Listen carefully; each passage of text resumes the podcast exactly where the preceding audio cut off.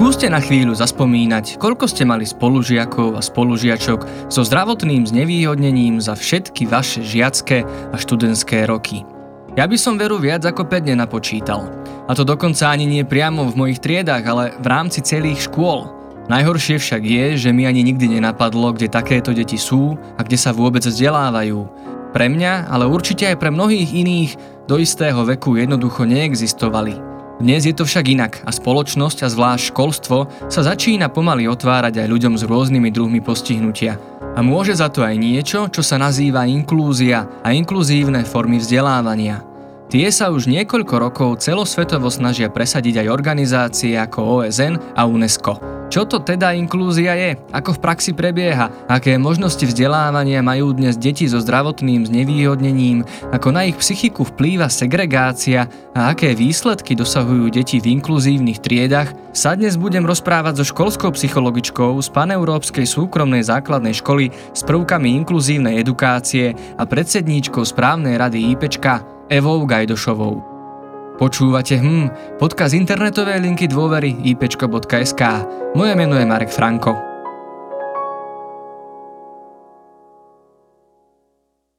A ja som veľmi rád, že u nás v štúdiu môžem privítať profesorku Evu Gajdošovu. Evi, vítaj u nás. Ahoj Marek, teším sa, že môžem byť s vami. Tak my sa dneska budeme rozprávať o inklúzii. Ja by som začal asi tak zoširšia, pretože možno nie každý vie, ani ja som vlastne dlho nevedel, ako funguje slovenský školský systém? Aké možnosti vzdelávania majú deti a mladí ľudia so zdravotným znevýhodnením? No pôvodne tu boli školy, ktoré boli naozaj osobitne orientované pre deti s rôznymi zdravotnými postihnutiami. Takže deti boli izolované od bežnej populácie a nachádzali sa možno v špeciálnych školách alebo školách pre deti s telesnými postihnutiami alebo s e, sluchovými a zrakovými e, postihnutiami. Ale vieme, že trend už je iný a že jak v Európskej únii, tak už aj my na Slovensku začíname smerovať k tomu, aby tieto deti boli začlenené do tej skupiny bežných, teda kvázi my voláme, že normálne deti, ale ťažko povedať o tom, kto je normálny, že?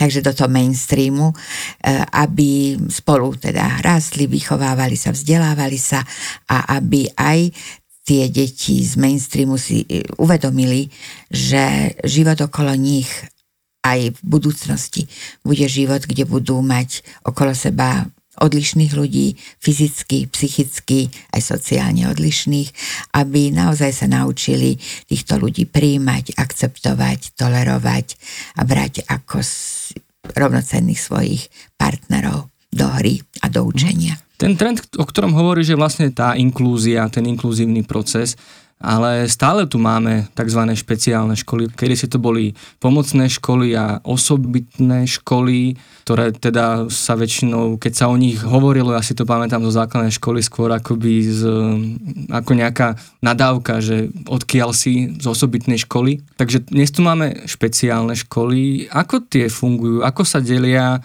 Kedy je dieťa umiestnené alebo kedy je pre neho v súčasnosti takouto najlepšou cestou, aby sa prihlásilo, aby ho rodičia prihlásili do špeciálnej školy? No tam pravda, že napríklad u špeciálnych škôl sa rozhoduje o tom, akú má intelektovú úroveň dieťa.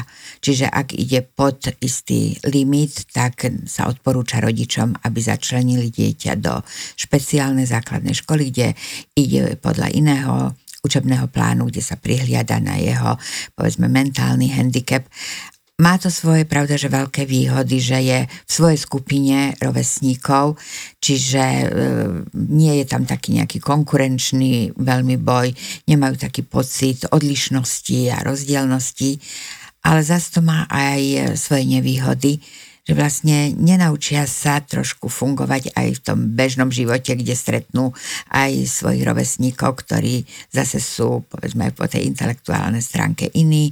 A možno pre nich práve títo jedinci z toho mainstreamu by mohli byť takým kvázi motiváciou alebo takým vzorom, ktorý by mohli nasledovať a možno by vyvinuli značnú aktivitu, aby sa im podobali alebo aby boli rovnakí ako oni. Takže by ich to mohlo aj vyburcovať k väčšej aktivite v tej oblasti učenia, ale aj správania, reagovania a fungovania teda v bežnom školskom a neskôr v živote. Takže ak tomu dobre rozumiem, tak špeciálne školy sú naozaj pre deti s... Zdravotnými postihnutiami. ale myslím len ako v, s tým mentálnym. Naozaj musí byť znížený ten intelekt. Ale Áno. máme tu predsa veľkú skupinu detí s telesným postihnutím, alebo zrakovým, sluchovým a tie tiež nevidíme v tých bežných školách, v tom mainstreame. Kde sa vzdelávajú tieto deti? Sú v tej špeciálnej škole, kde asi to učivo je redukované? No, sú školy teda naozaj pripravené pracovať s deťmi s rôznymi telesnými, teda psychickými handicapmi, ale teraz tento nový trend vlastne otvoril cestu, aby deti vošli do bežných štandardných škôl a teda aby sa pripravila pre nich iná forma výchovy a vzdelávania, tak aby boli vychovávané vzdelávanie naozaj so všetkými tými deťmi a zažívali takú akceptáciu zo strany e, svojich spolužiakov a učiteľov, aby zažívali to, že sú príjmaní ako jeden z nich, napriek tomu, že majú špeciálne potreby, aby participovali na rôznych aktivitách, ktoré tieto deti toho mainstreamu zažívajú, čiže podľa možností na takmer všetkých školských aktivitách. A čo je veľmi podstatné, aby zažívali aj úspech v takomto štandardnom type školy, aby videli, že aj oni v niečom sú dobré, možno aj lepšie než bežné deti, že majú svoje kvality, svoje potenciality, svoje silné stránky, ktoré ale veľmi potrebné, aby jak učitelia, tak e, odborní pracovníci v školách, aby vedeli vytipovať po prípade teda diagnostikovať a aby vedeli ďalej navrhnúť možnosti práce s takýmito deťmi, aby aj oni sa ďalej osobnostne rozvíjali. Mm-hmm. Čiže to je tá inklúzia. Ano. Tak povedzme si možno nejakú definíciu, alebo skúsme pochopiť tú inklúziu možno cez jej m, mm, príbuzné pojmy až priam protikladné a to je integrácia, segregácia a ešte som niekde zachytil, že tam patrí aj vylúčenie. Čo vlastne tieto pojmy znamenajú a čo v kontexte týchto pojmov znamená práve tá inklúzia? No práve tá integrácia spočíva v tom, že dieťa je síce napríklad dieťa so špecifickými vývinovými poruchami učenia, dyslektik, dyslex grafik, dyskalkulik alebo dieťa s poruchami správania, napríklad dieťa hyperaktívne s poruchami pozornosti, ďalej dieťa, čo ja viem, s narušenou komunikačnou schopnosťou a ďalšie iné, ktoré sú v rámci teda školy integrované, to znamená cez e, Centra psychologické prevencie a poradenstva, Centra špeciálneho poradenstva majú svoj navrhnutý individuálny vzdelávací plán, prihliada sa na ich handicap, učitelia už vedia, čo môžu z jednotlivých predmetov od nich žiadať a kde majú isté úľavy a teda dieťa integrované vo výchovno-vzdelávacom procese postupuje podľa teda daného učebného plánu ako ostatné deti, ale s tým, že môže mať asistenta učiteľa, alebo môže mať tie úľavy, ktoré teda jeho handicap vyžaduje.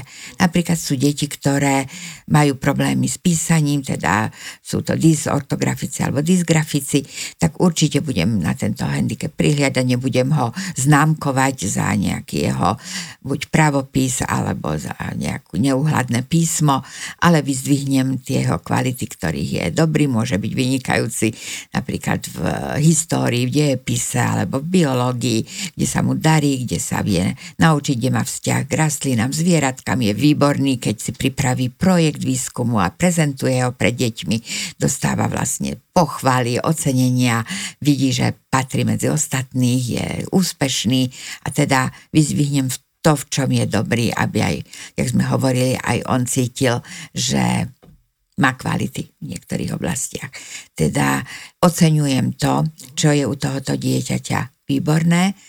Určite prihliadam na to, kde má tie svoje nedostatky a slabiny a teda snažím sa, aby aj on rozvíjal svoju osobnosť a svoje teda schopnosti a zručnosti, tak aby mal potom aj v živote možnosť ďalej sa teda pracovať, rozvíjať sa a byť takým čestným členom teda aj tejto spoločnosti. Mm, čiže to je tá integrácia. To je tá integrácia. mm-hmm. pri, pri inklúzii už ani by sme nepotrebovali vlastne, čo ešte nie je zvykom na Slovensku, tie individuálne vzdelávacie plány, lebo my by sme v inklúzii mali pristupovať dieťaťu individuálne a hodnotiť dieťa same so sebou, nie s celou triedou. Uh-huh. Čiže práve tu ešte nevieme sa trošku tak dostať do trochu iného levela, do inej roviny, že väčšinou máme tendenciu to dieťa hodnotiť s celou triedou, čiže ak mm-hmm. je, mhm. čo ja viem, dyskalkulík a nejde mu matematika.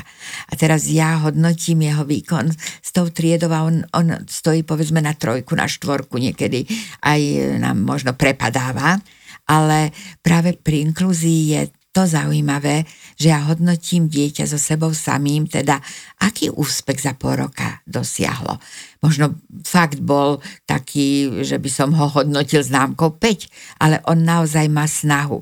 On sa učí, mnohokrát sa pripravil. Niečo mu išlo už celkom dobre. Čiže môžem ho pochváliť, oceniť a dať mu povedzme aj jednotku, dvojku, lebo zvládol nad svoje možnosti možno daný problém, mm-hmm. ktorý sa riešil. Čiže prihliadam aj na jeho osobné psychické tempo práce. Nie všetky práve deti vedia pracovať rýchlo a bezchybne. Práve tieto deti potrebujú možno svoj taký pomalší postup, možno aj prostredníctvom asistenta učiteľa vedia pracovať oveľa teda kvalitnejšie, môžu byť odsúvaní na niektoré predmety do také vedľajšej miestnosti, kde pracujú pod vedením asistenta a potom sa vracajú na iné predmety spolu do triedy a sú začlenení v triede. Čo ja viem, nejde mu, jak som spomínala, tá matematika, takže asistent pracuje podľa pokynov učiteľa v nejakej miestnosti vedľa, preberajú danú látku, ale iným spôsobom tempom a iným spôsobom mm-hmm. a možno e, takým veľmi názorným spôsobom. Učiteľ si pracuje s celou triedou, ale čo ja viem, v polovice hodiny býva včlenený zase do triedy, už má svoju úlohu urobenú mm-hmm. pomocou aj teda e, radami a takou pomocou toho asistenta, ale znovu je včlenený do triedy a vidí, zvládol som to a môžeme ísť teda ďalej.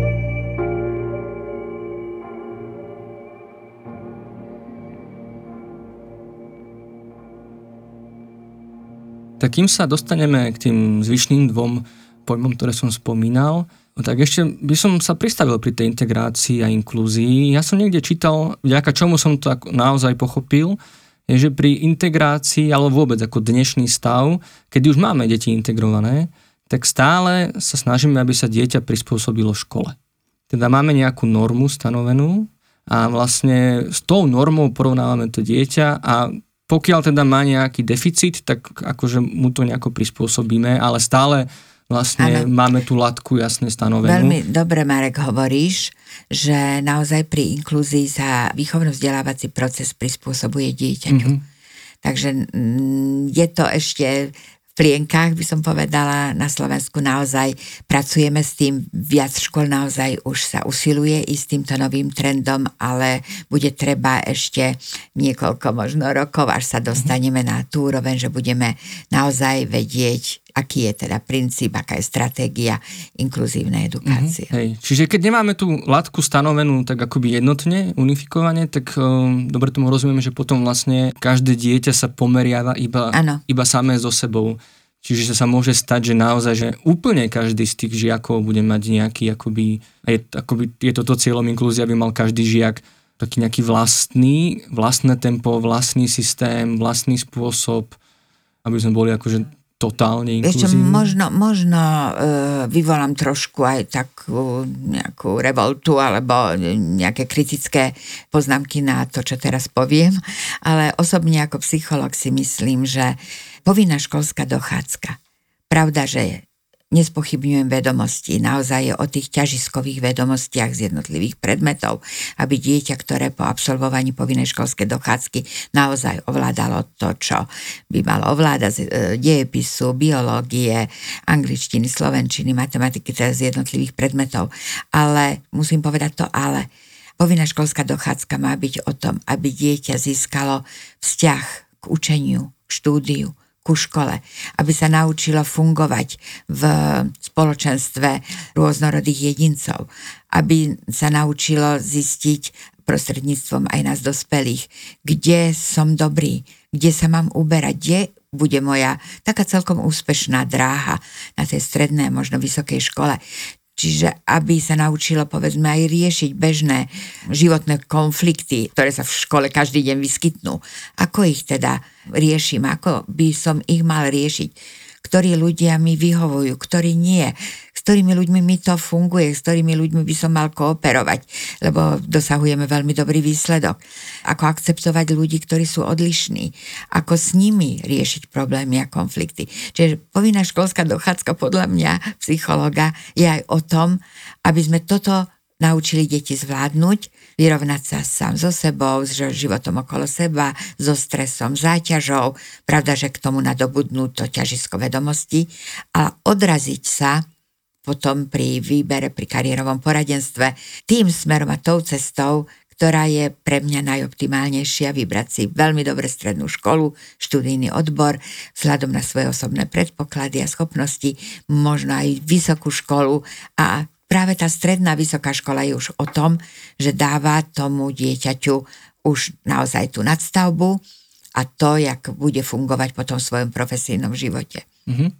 A dokážu toto dnešné bežné školy dať deťom? Ja si myslím, že áno, už o tom sa veľa hovorí. Už som aj s radou pedagogických pracovníkov, odborných pracovníkov počúvala, že naozaj dajme deťom, jak to penzum požadované penzum, že vedomosti, zručnosti a návykov, čo požaduje teda učebný plán pre daný ročník štúdia, ale dajme im aj niečo naviac. Preto je v školách sa objavuje veľmi veľa preventívnych programov zameraných na rozvoj sociálnych a emocionálnych zručností, na zvládanie záťaže a stresu, na efektívnu komunikáciu, na, čo ja viem, efektívne riešenie konfliktov, na zvládanie kríz, už po celom Slovensku nám bežia naozaj veľmi pekné takéto programy, či už krátkodobé, stredne dlhé, aj dlhodobé, ktoré s deťmi pracujú aj niekoľko rokov, teda ten vyškolený učiteľ, možno etickej výchovy, alebo školský psychológ, ak je na škole, alebo iný teda odborník.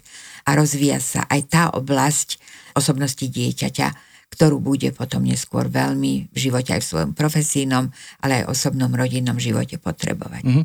Čiže keď si to spojím, tak naznačuje, že už tie dnešné školy 2021, že sú do veľkej miery inkluzívne. No začíname, začíname. Sme na začiatku cesty, no, práve, ale je to veľmi dobrý už e, taký ukazovateľ, že ideme dobrým smerom, takým naozaj európskym a celosvetovým trendom, kde naozaj každý dostáva šancu aj na škole ukázať tie svoje sily mm-hmm. a tie svoje kvality. Pýtam sa preto, lebo no áno, teraz to prehlušila asi pandémia, a celá korona kríza, ale nebolo to tak dávno, možno naozaj rok, rok a pol dozadu, kedy som sledoval diskusie o inklúzii mimovládnych organizácií, ktoré sa snažia tú inklúziu presadiť a naučiť ju vlastne tie školy v praxi.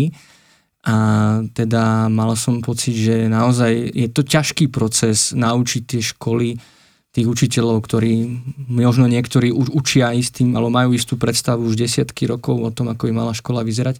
A zároveň sa na tých diskusiách ozývali rodičia, doslova až zúfali rodičia, deti so zdravotným znevýhodnením, ktorí nevedeli vlastne dostať dieťa na bežnú školu, možno, že aj na nejakú inú, aj na takú nejakú špecifickejšiu. A jednoducho to dieťa tam nevedelo, neviem či zapadnúť, ale tá škola nevedela vytvoriť podmienky na to, aby dieťa s nejakým postihnutím, nejakou odlišnosťou mohlo byť súčasťou toho vyučovacieho procesu a že až niekoľko škôl vlastne striedajú krížom krážom, musia si platiť vlastných školských asistentov, ktorí by sa tomu dieťaťu venovali. A teda pred tým rokom alebo dvoma maximálne dozadu to naozaj akože vyzeralo ako dosť veľké sci-fi. Tak e, je to stále tak, lebo naozaj školy potrebujú ďalší personál sú personálne poddimenzované. Tam by naozaj potrebovali jednak v tomto smere vychovaných, vzdelávaných, vyvzdelávaných, teda teda učiteľov, ktorí budú pripravení na príchod detí s handicapom do bežných škôl, ale určite potrebujú aj ďalší iný personál. Špeciálnych pedagógov, sociálnych pedagógov, školských psychológov, logopédov, asistentov učiteľa. To je veľká ťarcha potom naozaj zaviesť inkluzívne vzdelávanie. Nemyslím celoplošne, ale aspoň teda v každom meste by mohla byť jedna takáto škola, ale to vyžaduje obrovské teda aj finančné prostriedky na personál školy, ale aj na materiálno-technické, didaktické pomôcky a na ďalšie aj vzdelávanie pracovníkov školy pre túto kvázi komunitu detí. Takže není to skutočne ľahká záležitosť, ale myslím si, že už začínam by byť postupne taký stotožnený s touto ideou, že to je taký trend budúcnosti a my sme začali prvé kroky v tomto trende. Myslím si, že nie je to len o peniazoch. Ide tu aj o postoje nás ľudí, všetkých, mm-hmm. k tomuto problému. Zmena postojov. Nie sme vnútorne presvedčení, že je to správne. Teda naše postoje k ľuďom, ktorí majú istý handicap, stále keď si pozrieme do svojho srdca, tak v úvodzovkách hovorím, ako psychológ, do svojho srdca, že nie sme celkom vysporiadaní s týmto problémom a my musíme začať pracovať a hlavne my psychológovia s postojmi verejnosti k tomuto javu, s postojmi rodičov, bežných detí, toho mainstreamu, jak ho voláme, k deťom, ktoré prídu s handicapom do triedy ich syna alebo céry. Postojmi detí príjmeme takýchto svojich spolužiakov, ako sa k ním budeme správať. Odsudíme ich, dáme ich na bok, budú mať pocit izolovanosti a odmietania, alebo ich príjmeme. Ja ti poviem jeden taký krásny prípad, čo som zažila, môžem? Tým, že pracujem ako školský psycholog práve na škole, ktorá ide týmto trendom inklúzie a je v súčasnosti v experimentálnom overovaní ministerstva školstva, aký má inkluzívna škola dopad na osobnostný rozvoj žiakov integrovaných a intaktných. Čiže v tejto škole fungujem a mala som možnosť zažiť jednu takúto situáciu, keďže s triedami sa naozaj pracuje týmto smerom, aby deti prijímali, akceptovali, aby sa vytvorilo také súdržnejšie prostredie, aby tam deti boli spokojné a šťastné v tomto trošku takom diametrálne odlišnom školskom prostredí a išla som súplovať jednu teda vyučovaciu hodinu, keďže pán učiteľ bol u lekára. Nebudem teda hovoriť, o aký ročník išlo, ale boli to žiaci druhého stupňa a keďže sme teda som povedala, že či môžeme suplovať trošku aj takú psychológiu a etickú výchovu a že trošku sa rozprávajte na rôzne témy, tak veľmi s radosťou to prijali, lebo mal to byť taký veľmi ťažký predmet, ktorý som mala e, zasuplovať. A keďže aj asistent učiteľa potreboval si niečo ísť vybaviť, takže volala som aj deti s, dokonca aj s mentálnym postihom, teda s takýmto handicapom, aby sa prišli zaradiť do tejto triedy, aby všetci boli v triede na tejto mojej hodine. A teraz e, prišlo jedno dievčatko s mentálnou retardáciou, ktoré, keďže teda hľadalo si miesto, kde by si sadlo, a naraz chalan, ktorý je neformálny vodca skupiny, ktorého teda všetci napodobňujú a ktorý teda je taký, by som povedal, čávo skupiny, taký super hrdina a ktorý by možno v bežnej škole sa hambil povedať to, čo povedal tento tu v tejto škole. A on sa tak otočil a hovorí menom tomu dievčatku. Vieš čo, ja tu mám voľné, poď si sadnúť ku mne. A ona teraz so šťastným výrazom, že tento neformálny vodca, o ktorom všetci vedia, že v triede má veľmi vysoký status, a zrazu on ju zavolal, aby si prišla k nemu sadnúť. So šťastným výrazom si teda išla k nemu sadnúť a on ešte urobil také gesto, že povedal, že vieš čo, tuto pri okne sa ti nebude dobre sedieť. Ja si tam idem sadnúť a ty si sadni tam, kde som ja sedel a odpracem ti stôl. Tak mala som v očiach slzy, musím sa priznať, lebo na vlastné oči som videla, že aký efekt má naozaj táto inkluzívna edukácia s tým, že pracuje sa aj na sociálnych vzťahoch triede, aj na vzájomnej pomoci, súdržnosti, akceptovaní odlišnosti.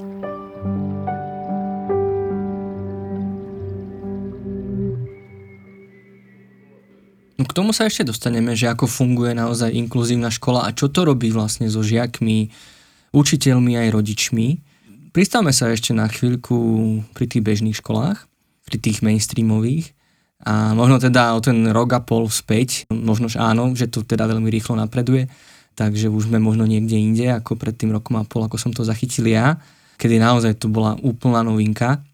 A doplňme si vlastne ešte tie dva zvyšné pojmy, ktoré som spomínal. Pretože ten opak tej integrácie alebo inklúzie je vlastne segregácia, respektíve vylúčenie. Čo sa vlastne deje v skupine, možno akejkoľvek, ktorá je segregovaná. ktorá je segregovaná. Poznáme to z histórie aj z iných mm. minoritných skupín obyvateľstva, že boli a sú stále segregované. Čo to robí so psychikou človeka? Keď to zoberieme práve u detí a dospievajúcich, keď zoberieme túto teda vekovú kategóriu, ľudí nepôjdeme do dospelosti, ale možno je to rovnako, tak e, máme skúsenosti, že v takýchto segregovaných skupinách jednak e, to sebavedomie detí, keď sa stretnú potom s realitou v živote, to sebavedomie môže byť ohrozené. Zrazu vidia, že oni sú niekde inde, že tu je skupina ľudí, ktorá teda dominuje a ktorá teda si to tu o tom rozhoduje a rieši veci a nám už šancu nedáva mm-hmm. a sme tak na pokraji trošku spoločnosti, že hrá určite rolu seba dôvera, sebavedomie, obraz seba, býva ohrozený v segregovaných skupinách. Možno také opaky ísť do možno apatie a pasivity alebo ísť do agresie. Čiže môže to vyvolávať e, oba tieto psychologické javy, buď tá rezignácia, pasivita, alebo tá agresivita, vytváranie možno toho nepriateľstva k tej skupine, ktorá teda ma segregovala a je iná a je pre mojich očiach akoby nadradená. Čiže vytváranie tej podriadenosti a nadradenosti a nie toho, že sme ľudské bytosti, ktoré by mali byť naozaj brané ako rovnocenné bytosti, každý so svojím, pravda, že nedostatkom, limitom, rezervou a handicapom. Máme to aj my toho mainstreamu, že keby sme išli do mainstreamu, nájdeme u každého z nás nejaké nedostatky a rezervy a chyby. Takže práve tá inklúzia by mohla byť v tom výborná, že dieťa sa naučí fungovať v tom rôznorodom svete a živote, ktorý je okolo nás, prijať všetkých ako tých, ktorí si zaslúžia našu takú pomoc a priateľstvo a akceptáciu, naučiť sa solidarite, naučiť sa tomu vzájomnému pomáhaniu, naučiť sa mnohým ďalším dôležitým životným zručnostiam a nejakým aj osobnostným kvalitám. Mm-hmm. Ale keď to porovnám s tým vylúčením, teda neviem, či to je odborný pojem. Videl som taký graf takých štyroch možností, vylúčenie, segregácia, integrácia, inklúzia. A čo som si dovtedy neuvedomoval, že existuje aj niečo iné okrem segregácie. A že tá segregácia oddelí ten mainstream od tej menšiny, ale zároveň tú menšinu uzavrie do svojej komunity. Do seba. Že? Hej, a to Aha. vylúčenie práve neobsahuje to uzavretie tej komunity, že tam sú tí vylúčení, sú rozptýlení, čiže sú ako keby, nevzniká tam nejak, možno nejaký pocit súdržnosti. Nemá aj tá segregácia, nehovorím, že pozitívne, ale čo naopak robí akoby ten pocit toho, že som iný, ale som spolu, medzi svojimi, že? spolu s inými. Že, a, a vlastne toto tu bolo dlhé roky, toto bola politika minulého režimu, toto vlastne až do, doteraz, do 2010 plus, kým sa neuzákonili alebo neprijali tie rôzne smernice alebo predsavzatia o inklúzii, to tu bolo a preto som ani ja v detstve vlastne nevidel ľudí so zdravotným znevýhodnením na školách, lebo boli niekde medzi sebou. Mm-hmm poznáme to možno ako nejaké svojpomocné skupiny a takéto rôzne komunity, že to ľudí ťahá k sebe s nejakým podobným problémom. No, Nemá to, nie je to aj nejaká výhoda? Je to pravda, že výhoda v tom, že sa cíti bezpečí, je to pre ňo bezpečné prostredie, vie, že tam sme približne rovnaký, čiže nemá ten pocit, že niekto ho bude povedzme utláčať alebo sa mu bude posmievať alebo robiť nejaký výsmech na jeho zdravotné postihnutie môže zažívať častejšie možno úspech, jak je to v takomto predsa len konkurenčnom prostredí, ale do istej miery to možno považovať za taký skleník. Mm-hmm. Čiže dobre, je mi tam fajn, som tam so svojimi, nemusím možno vyvíjať veľké úsilie, nemusím na sebe až tak veľmi pracovať, lebo stačí vyvinúť málo úsilia, som celkom úspešný je to akože príjemné byť takto, že tak, ale za, na druhej strane je to ten skleníkový efekt, mm-hmm. čiže keď sa dostanem potom do reality životnej, tam práve potom môžem zažiť naozaj veľké traumy, veľké krízy práve z toho, že neviem teraz ako komunikovať s týmito ľuďmi, ako ukázať, že ja som v niečom dobrý, ako povedzme sa s nimi zblížiť.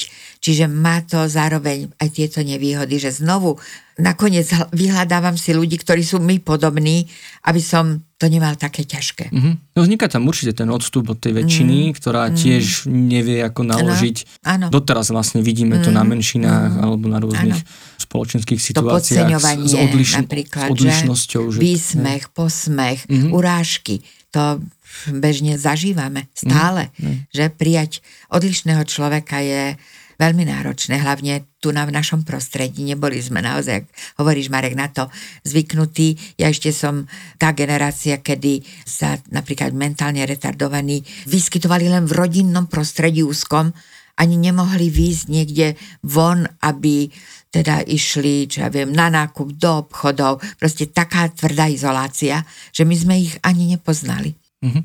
No, ale aby sme neboli len takí akože slniečkársky, že teda vtedy to bolo zlé a už to bude iba mm-hmm. dobré, ja teda vnímam aj taký silný odpor, mm-hmm. postavený na tých odborných argumentoch, nie na nejakej emocionálnej reakcii, voči takej tej totálnej inklúzii, že každé dieťa, a to je teda moja ďalšia otázka, že či každé dieťa môže byť v rámci toho inkluzívneho procesu zaradené do bežnej mm. školy. Že by vlastne už sme nemali špeciálne školy. Boli a sú teda štáty, ktoré to naozaj takto majú. Mm. Viem, že napríklad Taliansko ide touto cestovať týmto trendom, že teda e, zrušili špeciálne základné školy, zaradili deti do bežných štandardných škôl len e, má to tie, jak som už spomínala, tie veľké nároky na personál, na zamestnancov školy. Tam mm-hmm. už potom treba naozaj odborníkov aj e, z iných teda profesí a treba naozaj veľké finančné náklady na to, aby škola toto zvládla. Musí mať predsa aj vytvorené triedy, kde tie deti môžu nejaký čas pracovať samé a potom ich znovu včlenovať. Tam nie je možné zase úplne začleniť dieťa do triedy a ponechať ho celý čas, lebo opäť e, tam niektoré tie hodiny vyžadujú možno rýchlejšie tempo, preberanie na abstraktnej rovine, niektoré učivo na logickom povedzme myslení a niektoré tie deti so špeciálnymi potrebami tieto danosti a zručnosti nemajú ešte. Čiže je dobre, keď práve sú potom chvíľočku možno izolované, pracujú samostatne, vysvetlí sa im látka iným spôsobom a potom znovu môžu byť včlenené do triedy. Takže to sú nároky na priestory, na techniku, na materiálne didaktické pomôcky a prístroje na ten personál a obrovské finančné teda náklady, jak som už niekoľkokrát mm-hmm. zdôraznila. Skúsme odlíšiť akoby ten ideál, akože naozaj ideál, ideál, kedy naozaj by už sme mali iba jeden typ škôl a vlastne nejaký taký ten uskutočniteľný variant, pretože keď ešte poviem niektoré z tých výhrad, ku ktorým som sa dostal, tak pedagógovia viacerí sa vlastne sa stiažujú, teda že musia učiť inú skupinu detí, na akú boli vzdelaní a vlastne akej sa chcú venovať. Pretože teraz hovoríme o tom, že bežnému učiteľovi, teda z matematiky, ktorý teraz áno pracuje s mainstreamovými deťmi, že tam zrazu bude mať iný typ detí, ktoré majú iné nároky na to mm, učenie tej matematiky, čo je pre neho nekomfortná situácia, pretože on na to nebol ani vyučený, ani vypraxovaný, nemá s tým skúsenosti a práve mu to kazí ten jeho prístup, ktorý má nejako nastavený, takto mu to vyhovuje a takto chce pracovať a chce pracovať s takouto skupinou detí. No, je... A to sa teraz akoby deje akoby v takej tej Áno, neviem, či áno veľ, veľmi, veľmi inak tomu rozumiem, lebo jednak e, príprava štú, e, učiteľov naozaj na vysokých školách celkom ešte nezohľadňovala tento fakt. Takže učitelia neboli pripravení na takú veľmi heterogénnu skupinu detí, tak rôznorodých, s takými rôznymi potrebami špeciálnymi. Takže naozaj tá príprava musí teraz smerovať trošku aj iným mm-hmm. smerom, viac posilniť túto zložku prípravy na inklúziu a viac aj psychologickú zložku prípravy učiteľa na svoje povolanie. Naozaj si viem predstaviť, jak to je nesmierne ťažké a náročné. Jak to niekedy ruší prácu jeho naozaj mu to spomaluje možno prácu, kým vysvetlí istej e, skupine detí ten problém, druhý sa mu už zbaví, alebo už teda by chceli pokračovať ďalej, že to znamená veľkú individualizáciu a diferenciáciu mm-hmm. vyučovania. No naozaj náročná robota klobúk dolu, keď to zvládajú učitelia. Veľmi oceňujem toto, keď im to ide. Myslím si, že určite nemôžeme prejsť na plnú inkluzívnu e, edukáciu v školách, ale optimálne by bolo v každom možno väčšom meste takú jednu školu ako zriadiť a teda pripraviť aj personálne na to, aby to dokázali a aby rodičia v okolí možno v okrese, v nejakom okresnom meste, aby rodičia vedeli, že áno, táto škola je pripravená zobrať aj moje dieťa, je vyzbrojená všetkými vedomosťami, zručnosťami personálu, ktorý teda to zvládne a moje dieťa tam bude dosahovať úspechy, bude teda napredovať a bude aj osobnostne dozrievať. Naozaj to ide iba po takýchto malých krokoch a teda skúsiť to napríklad stovkou škôl alebo 200 škôl pripraviť na Slovensku mm. takýmto novým trendom.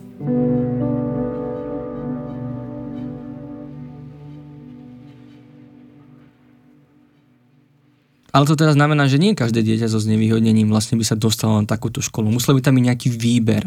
Podľa čoho by sa dalo určovať, ale možno aj teraz, lebo ak teraz sa dá, na niektorých školách už skúšajú alebo sa snažia o túto inklúziu, ale ako neviem, či musia vyberať, alebo čo sa musí vlastne stať, aby dieťa mohlo byť začlenené týmto inkluzívnym procesom do bežnej školy, akú možno môže mať uh, tú diagnózu? A aké dieťa možno už teda nie je vhodné, aby bolo začlenené do Ťažko, do ťažko to na začiatku povedať, lebo stane sa, že teda príjmete dieťa, o ktorom si myslíte, že to bude náročné, nezvládneme to a že možno po pár mesiacoch budeme musieť oznámiť rodičom, nemáme kapacitu na zvládnutie mm-hmm. teda tohto problému ale môže sa stať, že dieťa nám naskočí práve na úžasne, teda bude fungovať, pretože zrazu dostane šancu ukázať, čo je v ňom, bude mať možno podporu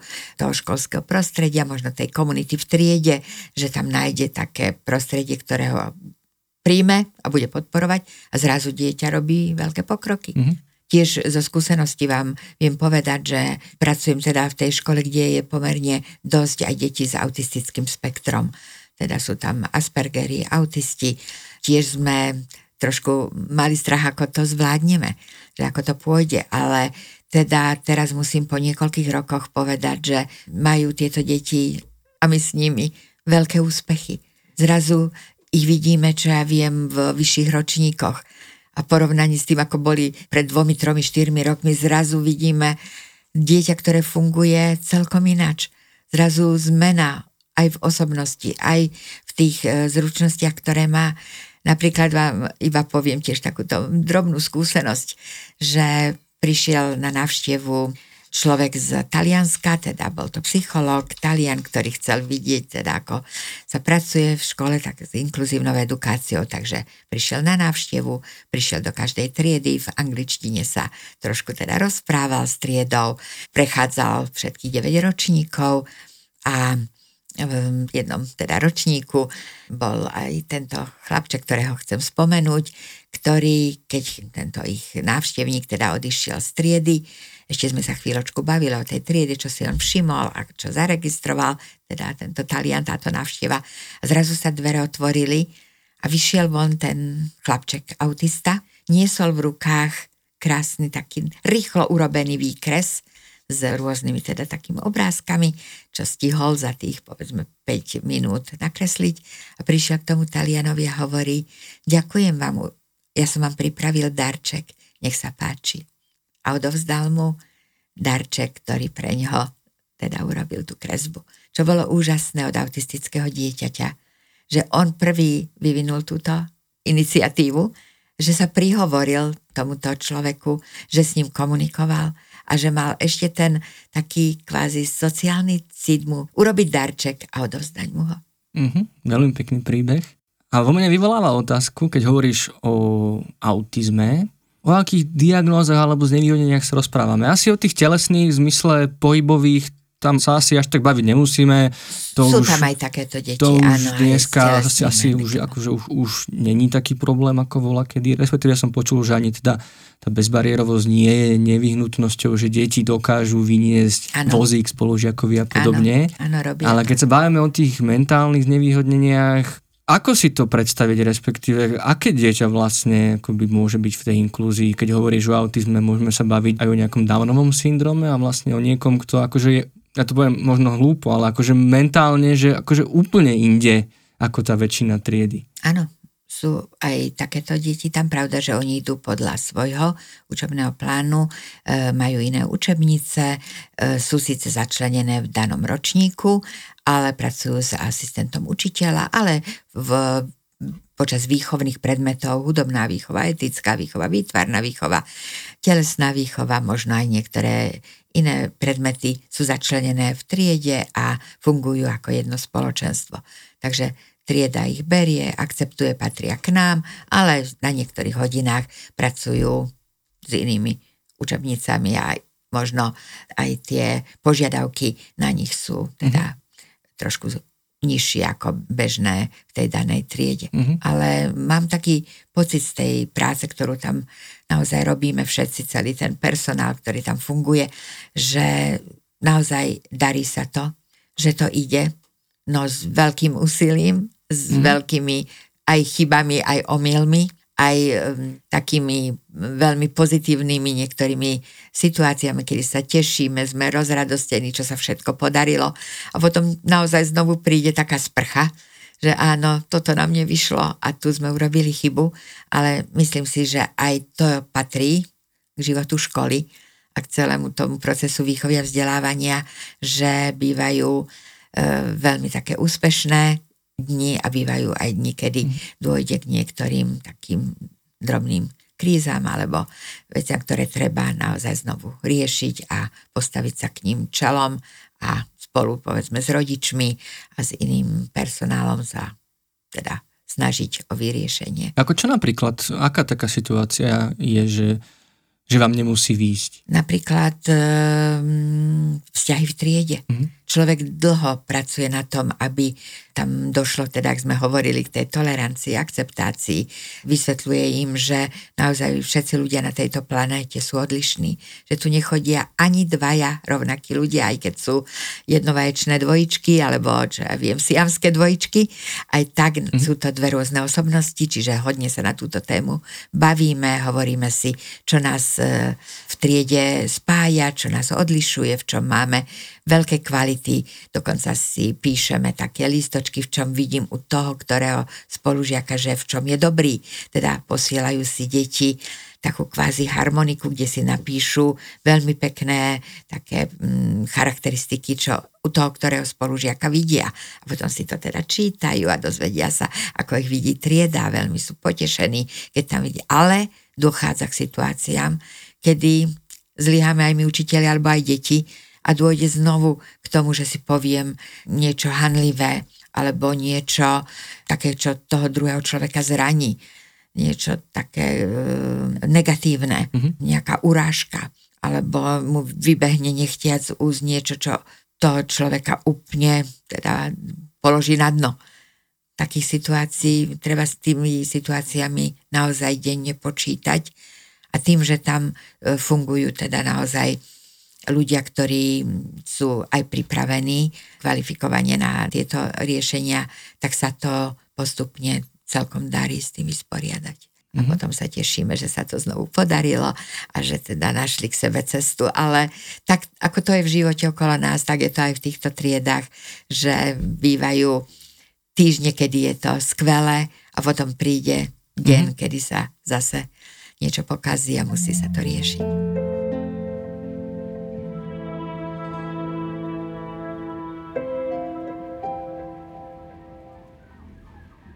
A čo robí s týmto inkluzívnym procesom a vôbec s tými vzťahmi, lebo tak mi to celé vychádza, že to je dosť o vzťahoch vlastne celá, mm-hmm. celá tá inklúzia. A možno nielen medzi deťmi navzájom, ale teda s deťmi a pedagógmi, ale niekto mi vravel aj, že je dôležité aj medzi pedagógmi navzájom, medzi vedením školy a pedagógmi, medzi rodičmi a všetkými tými skupinami aby sa naozaj každý cítil prijatý. Nie len to znevýhodnené dieťa, ale ako naozaj každý jeden z tých aktérov ano. toho procesu. Inak veľmi dobre, Marek, prepáč, že ti skáčem do reči, ale veľmi dobre hovoríš, lebo skutočne si vypichol to ťažisko celej inklúzie a inkluzívnej školy. Že ako náhle tam nie sú klíma školy, atmosféra školy, vzťahy medzi učiteľmi a pedagogickými odbornými zamestnancami školy, vzťahy medzi vedením školy a zamestnancami. Deti to veľmi vyciťujú, veľmi sú také, by som povedal, citlivé na, na toto a vedia to ako také teplomery mm-hmm. vycítiť, že áno, neklape to tam a naozaj sa to potom prenáša ďalej. Čiže tam je rozhodujúce, aká je klíma školy, aké naozaj sú sociálne a medziludské vzťahy medzi tými pedagógmi a prenáša sa to pravda, že aj do tried, že také isté vzťahy by mali byť aj v triedách, sú dobré, kvalitné a vtedy to funguje ďaleko lepšie. Mm-hmm. A vtedy aj je naozaj vidno tá úspešnosť tej inklúzie. Napríklad sme robili výskum sociálno-emocionálneho zdravia u detí a tu mám, donesla som si nejaké výsledky, ktoré sú veľmi zaujímavé, že sme sledovali aj rozdiely medzi e, deťmi teda s handicapom a teda bežnými deťmi, ako sú na tom napríklad s duševným zdravím v kľúčových takých oblastiach alebo dimenziách, ako seba dôvera, dôvera v iných, životná zaangažovanosť, emočné kompetencie. A tam nám to vyšlo, že obe tieto skupiny sú na hranici s takou vysokou úrovňou Dokonca nebol rozdiel v seba dôvere mm-hmm. medzi deťmi, teda v tej norme kvázi a s tými so špeciálnymi potrebami. Ale čo nás veľmi prekvapilo, kde sme našli až štatisticky významný rozdiel, bol v dôvere v iných. Tak sme rozmýšľali, že prečo v tej dôvere iných tie deti kvázi integrované sa líšia od tých intaktných. A dospeli sme k tomu, že majú veľmi zlé zážitky z minulosti. Mm-hmm že ich možno sklamali isté skupiny ľudí a teda prestali dôverovať ľuďom okolo seba a objavila sa to práve v tej nízkej úrovni dôvery iných ľudí. Že naozaj treba u nich teraz budovať, že si v bezpečnej škole, si v škole, mm-hmm. ktorá ti fandí, ktorá ťa berie, ktorá chce, aby si bol dobrý, aby si osobnostne rástol, aby si bol dobrý aj v tej vedomostnej stránke, ale aj v tej sociálno-emocionálnej. Čiže toto je asi nevyhnutné. Tiež sme boli milo prekvapení, keď sme sledovali sociálnu oporu. Kto je pre nich sociálnou oporou? Tak pravda, že mama na prvom mieste, otec na druhom mieste, ale čo nás milo prekvapilo, bol tam na treťom mieste školský psychológ, ktorému dôveruje pre nich oporou, učitelia sú pre nich oporou, a potom sa až objavili kamaráti, takže sme sa tešili, že práve ten dospelý personál, teda, čo je okolo nich, sa dostal v sociálnej opore na teda to tretie, štvrté miesto. Takisto veľmi takým dobrým výsledkom tiež boli sledovanie pocitov osamelosti a takého sociálneho neuspokojenia. Čakali sme, že sa budú mnohí z nich cítiť osamelí v škole a v triede bol to prekvapujúci výsledok, že u integrovaných žiakov je dokonca tá osamelosť ešte nižšia ako u tých intaktných. Teda cítili sa proste výborne v takomto type školy. Necítili sa osamelí, cítili sa braní. Takže boli to také zaujímavé, prekvapujúce výsledky, potešujúce. Mm-hmm. Dokonca aj so takým seba ponímaním školskej úspešnosti Čakali sme, že integrovaní budú mať nižšie to seba ponímanie školskej úspešnosti. Naozaj mali napríklad v predmete čítanie, predmete, čo ja viem, písanie, teda tá slovenčina, možno angličtina, že v týchto predmetoch sa necítili celkom doma, ale všetko závisí od učiteľa, pretože v matematike sa cítili byť ako istý a veľmi úspešný, to seba ponímanie úspešnosti matematiky bolo výborné. Mm-hmm. Rozmýšľali sme opäť, že čo sa tam udialo, prečo tak toto išlo výrazne hore a zistili sme, že bude to na aj tom učiteľovi. On proste vie naozaj tak natchnúť tie deti a tak ich proste pripraviť a nerobiť rozdiely, že oni mali všetci pocit, že tú matematiku vedia a teda mali seba ponímanie práve matematike Hej. veľmi vysoké. Takže to boli také naozaj... A to sú super výsledky, tak u vás to funguje. Áno. Ale ja ešte si neodpustím ešte byť chvíľu za negativistu, lebo nie všade to funguje. A ten efekt toho času a teda, že časom sa ľudia aj vzťahy menia, tak mi niekto vravel tzv. to asi nebude úplne odborný termín, ale akože tzv. efekt druhého stupňa. Teda, že niekedy sa podarí na prvom stupni, kde ako býva u nás zvykom na Slovensku, tak je iba jedna učiteľka na všetky predmety a aj tie deti v tom nižšom veku sú také otvorenejšie, čiže vedia naozaj vytvoriť tú príjmajúcu inkluzívnu atmosféru a potom príde druhý stupeň, tam sa mení ten systém vyučovania, zároveň deti dospievajú, už ich trošku iné veci zaujímajú a zároveň je dôležité, aby teda boli naozaj že začlenené do skupiny, akože už tamto byč... No, všetci ano, vieme, ako ano. to funguje. No a potom sa veľakrát tie deti s tým nevýhodnením alebo s čímkoľvek vracajú naspäť do tých špeciálnych škôl.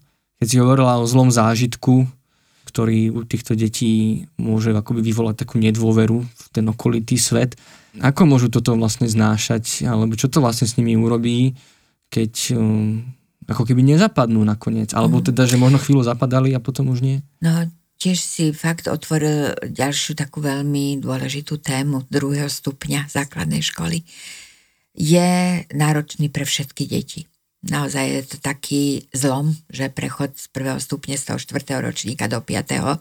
Jednak tam dochádza aj k hormonálnym zmenám, dochádza aj sociálno-psychologickým zmenám, dochádza teda k zmenám aj e, príchodom učiteľov na každý predmet. Každý učiteľ má predsa svoj spôsob vyučovania, svoj postup v práci s triedou, takže aj požiadavky, ktoré kladie na žiaka, aj spôsob skúšania a hodnotenia. Takže naozaj ten piatý ročník začína byť vo všetkých školách takým náročným ročníkom, kde treba naozaj jak triedného učiteľa, tak aj toho školského psychologa alebo sociálneho pedagóga, špeciálneho pedagóga, aby trošku sledovali si tie piaté ročníky, lebo naozaj tam môže dôjsť k niektorým takým vážnejším udalostiam že dieťa si prestáva dôverovať a je apatické, rezignuje, lebo vidí, že sa mu teda nedarí, predmety sú náročnejšie, vyžadujú naozaj aj pomoc rodičov pri učení sa týmto predmetom.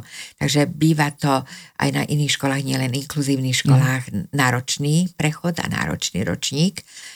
To je pravda. A je tam potrebné naozaj taká, by som povedala, už spolupráca školy, rodiny a tých pedagogických pracovníkov, rodičov, psychológov, ak sú na škole.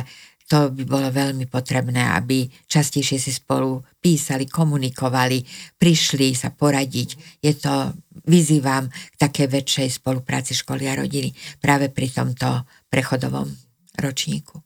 A je to len akoby záležitosť toho jedného, dvoch rokov a potom sa to opäť dokáže vrátiť do normálu, alebo je možné, že už, už to nebude ako predtým, že už možno mu teoreticky bude lepšie medzi tými mm. svojimi?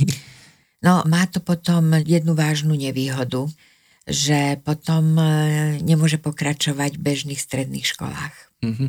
Takže mu vlastne zastavíme ten jeho kariérový trošku postup.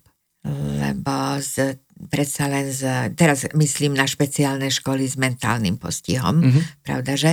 Ale predsa len by som odporúčala aj týmto deťom, ak majú len trošku možnosti voliť inkluzívne školy, že naozaj deti s handicapom by mali si hľadať školy, ktoré teda túto už e, šancu im dávajú, aby naozaj mohli aj v tom kariérovom poradenstve si vyberať to zameranie, kde im to pôjde, kde budú dobré a kde možno v živote sa ukážu, že si vybrali správne. Sú tam veľmi šikovnými pracovníkmi. Mm-hmm. Napríklad také deti z ADHD, teraz trošku prejdem o tej mentálnej retardácie, ano. tým poruchám správania.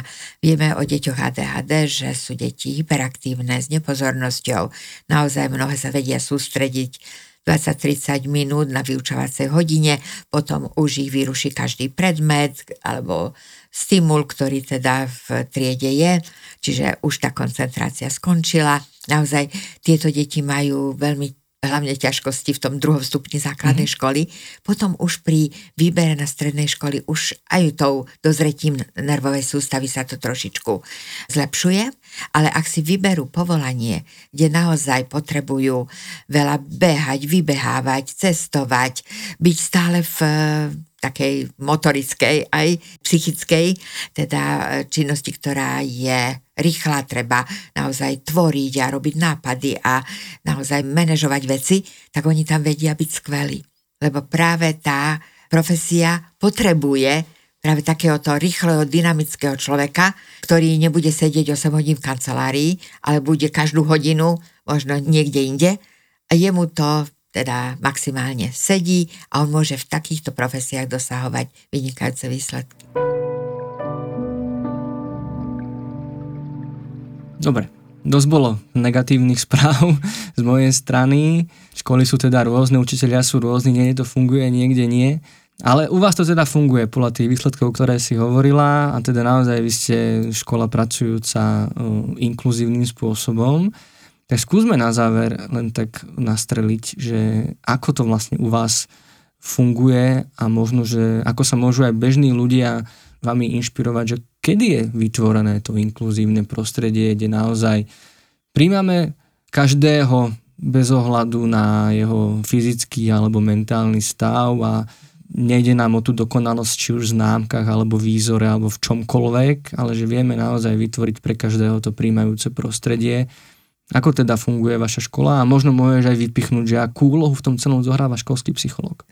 Škola, kde teda fungujem, je naozaj 50% intaktných detí, 50% integrovaných. Takže naozaj jedna ku jednej. Takže tam, sú tam deti s rôznymi špeciálnymi výchovno-vzdelávacími potrebami. Jak sme spomínali, poruchy učenia, poruchy správania, deti s, povedzme, narušenou komunikačnou schopnosťou, autistické spektrum, či už e, Aspergery, alebo teda naozaj autisti, deti s mentálnou retardáciou, deti s telesným postihom. Takže naozaj je to teda veľmi taká široká škála detí s starostiami alebo teda handicapom. Veľmi to vyžaduje, jak som hovorila, prácu teda v tom multidisciplinárnom týme odborníkov, čiže naozaj by tam mali byť tie podporné týmy špecialistov ako je logopéd, špeciálny pedagóg, sociálny pedagóg, veľa psychologov tam pracuje naozaj aj v role pomáhajúcich teda deťom akoby v takej asistentskej role, ale aj ako v tej psychologickej role. Veľa asistentov učiteľov, takmer v každej triede minimálne jeden, ak nie viac, že tá ťarcha je na tom personále školy, ale skutočne treba aj premyslieť, kedy tie deti aj vybrať z toho vyučovania, z toho vzdelávania, aby sami sa mohli naučiť v tom tichučkom, pokojnom prostredí tomu predmetu, ale zvládnuť ten predmet, ktorý majú. A tiež by som povedala, že čo tam je možno také odlišné, je, že sa prihliada aj na m, mm, takú motiváciu detí. Čiže ak sa naozaj stane, že po 30 minútach trieda končí, a už nevládze ďalej pracovať, tak sa prihliada na to a skôr sa zavádzajú možno aj debaty a diskusie o tom, čo by teda trieda chcela vedieť aj v inej oblasti. Teda debatuje sa, diskutuje sa, že nie je tam taký striktný pohľad na to, že 45 minút a teda prestávka z ďalších 45 minút, teda trošku taký voľnejší režim dňa prihliadajúc na to, že e, deti majú aj svoj, taký by som povedala, takú kvázi psychohygienu. Vieme o tom, že streda je veľmi optimálny deň z hľadiska školského vzdelávania, výučby vtedy najviac, teda stredy sú veľmi dobré, kedy deťom to najviac bere. Potom sú to tie útorky, štvrtky, pondelok je ťažší deň, piatok už veľmi ťažký deň, čiže piatok treba zaradiť do, a čo sme urobili, do výučby veľa, teda tých predmetov výchov, lebo vieme, že tá únava už nastupuje mnohé deti naozaj sa už nebudú vedieť koncentrovať 5. a 6. vyučovaciu hodinu. Čiže brať aj toto do úvahy, trošku aj tieto parametre tej únavy, stresu a tej výkonnosti detí. Mm. Takže viacero takých možností. Dávať deťom šancu vyniknúť pomocou projektov. Vieme, že teraz projekty veľmi deti bavia, že všetky školy som si všimla na Slovensku a v tomto online vzdelávaní zadávali projekty, či už individuálne, alebo dvojiciam, trojiciam detí. Deti si vyberajú poznatky, prezentujú pred triedou, sú úspešné, majú pocit, že zaujali triedu, takže e, dostávajú aj ocenenie, aj možno aj dobrú známku za to. Čiže voliť aj také formy výučby, ktoré motivujú deti pre mm. takú študijnú aktivitu. Mm. Veľa pomáhajú debaty, diskusie, projekty, možno aj debaty s odborníkmi, ktorí prídu na daný predmet povedať pár slov o tom, ako oni ten predmet zvládavali a prečo si ho potom vybrali aj ďalej študovať, ako sa im v tom darí, ak je to povedzme biológ alebo fyzik, alebo čo ja viem, matematik, mm-hmm. že je veľmi dobré aj počuť toho človeka, ktorý už je v tom praxi, ako fungoval, keď bol povedzme v ich veku, ako sa mu podarilo teda motivovať tak, že išiel potom ten predmet študovať. Čiže všetko toto pospájať k tomu, aby to viedlo jak tomu vedomostnému, tak tomu sociálno-emocionálnemu rozvoju. Mm-hmm. Čiže je tam taká veľká flexibilita v tom vyučovacom procese. Ano. A koľko detí je v triede? Od povedzme 6-8 6-8. A je to, že 12, pol, 14. A je to pol na pol, ano, že... Áno. Um. A teda všetky tie deti, ktoré vyštudujú, ktoré dokončia túto školu, mm-hmm. tak mhm. vlastne môžu ísť na, na strednú na, školu. Na, na bežnú strednú no, školu. Už v 7. ročníku sme mm. sa rozhodli robiť také predbežné kariérové poradenstvo, mm-hmm. že trošku už si všimnúť asi, ako by sme mohli smerovať toto dieťa, že čo teraz ono cíti, ako sa vyjadri, povedzme v tých profesijných zaujímavých dotazníkoch, trošku t- ukázať im to prvé smerovanie, tá prvá smerová voľba mm-hmm. povolania, potom pokračujeme v 8. ročníku a teda pravda, že na začiatku 9. ročníka už je to veľmi dôležité urobiť takú komplexnú diagnostiku aj intelektových schopností, osobnostných vlastností, profesijných záujmov, urobiť takú správu z takého, tejto diagnostiky, e, rozprávať sa s dieťaťom, rozprávať sa s jeho rodičom, s triednou učiteľkou a na základe až potom všetkého mm-hmm. tohto zvážiť a nechať rozhodnúť sa dieťa, kam by som teda išiel, akú strednú školu by som si zvolil. Mm-hmm. A úplne na záver, čo robí školský psychológ vlastne v tom týme, kde naozaj je niekoľko profesí, musíte sa spoločne koordinovať a vymyslieť každému tomu dieťaťu prístup.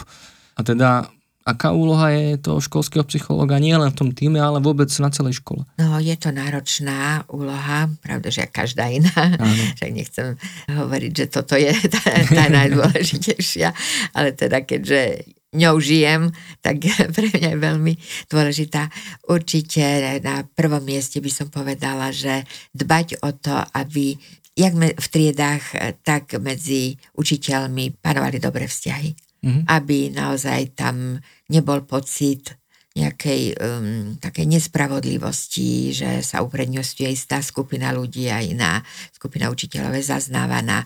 Dať im pocítiť, že sú cennými, veľmi dôležitými a veď oni sú veľmi dôležitými E, pracovníkmi školy, od nich veľmi veľa závisí, možno takmer všetko závisí od toho nastavenia učiteľa, od jeho profesijných vedomostí, aj o jeho psychologických danostiach. Čiže vzťahy v kolektíve učiteľov, vzťahy medzi nadriadenými a podriadenými, možno tak si ich aj vypočuť, niekedy sa potrebujú aj trošku posťažovať, čo im nevyšlo a čo sa im nepodarilo a sú možno takí smutní a sklamaní, tak si ich vypočuť a dodať im taký optimizmus a nádej. To isté aj so žiakmi mm-hmm. potrebujú veľa, veľa rozprávať. Zaujímavé, že napriek tomu, že je to virtuálna generácia, detí a potrebujú osobný kontakt, potrebujú prísť a povedať, zoberiete si ma, chcem sa porozprávať o témach možno rodiny alebo lásky, ktorá ju nechala. Takže o takýchto starostiach potrebujú debatovať. Čiže aj tieto individuálne rozhovory Určite každý deň sa vyskytne nejaký problém v triede, čiže aj práca s triedou, naozaj potom vstúpiť aj do debaty s pani učiteľkou etickej výchovy, ako teda beží napríklad ten rozvoj sociálnych zručností, či tam nehodiť nejaký zaujímavý preventívny program. Funguje nám program Druhý krok proti šikane v školách na rozvoj sociálno-emocionálnych zručností práve v tom prvom, druhom, treťom ročníku na základnej škole. Čiže aj to trošku tak odsledovať, že mm. ako sa to deje, aké sú zážitky detí práve z tohto programu. A tak, no. Je, je no je toho... to kopec, ale podľa tých vašich výskumov sa vám to darí, keďže ten školský psychológ je tretí najdôveryhodnejší, čo myslím, že nie je pravidlom na každej škole, že by školský psychológ bol takou dôvernou osobou, tak to je super, že vám to takto ide. Ja si myslím, že sme na konci. Gaby, veľmi pekne ti ďakujem za tvoj čas, za návštevu u nás v štúdiu a za tieto cenné informácie. Nech sa vám darí aj tebe, aj deťom vo vašej škole. Ďakujem Marek za pozvanie a ďakujem, že som mohla niektoré tie svoje skúsenosti odovzdať ďalej. No a ja na záver len pripomeniem našu dobrú linku, teda linku dôvery pre mladých ľudí so zdravotným znevýhodnením, na ktorú sa aj v prípade ťažkostí, napríklad s prijatím v kolektíve školy, môžete obrátiť. Ale rovnako aj na ipečko.sk alebo krízovú linku pomoci a našich vyše 100 špeciálne vyškolených odborníkov a odborníčok. Pomáhajúci podcast hm pre vás obsahovo a technicky pripravuje dokumentarista Mark Franko s pomocou a odborným dohľadom psychológov Mareka Madra, Lenky Nemcovej a špeciálnej pedagogičky Zuzany Juránekovej. Nájsť a počúvať ho môžete pomocou podcastových aplikácií či na webe alebo YouTube kanály IPčka. Ak sa vám naša práca páči, budeme veľmi radi, ak nás podporíte finančne alebo aj morálne. Odkazy na naše sociálne siete a darovacie portály nájdete v popise. Ďakujeme za akúkoľvek vašu pomoc, ktorá nám pomáha pomáhať. Teším sa na vás pri ďalšom dieli a dovtedy nezostávajte sami.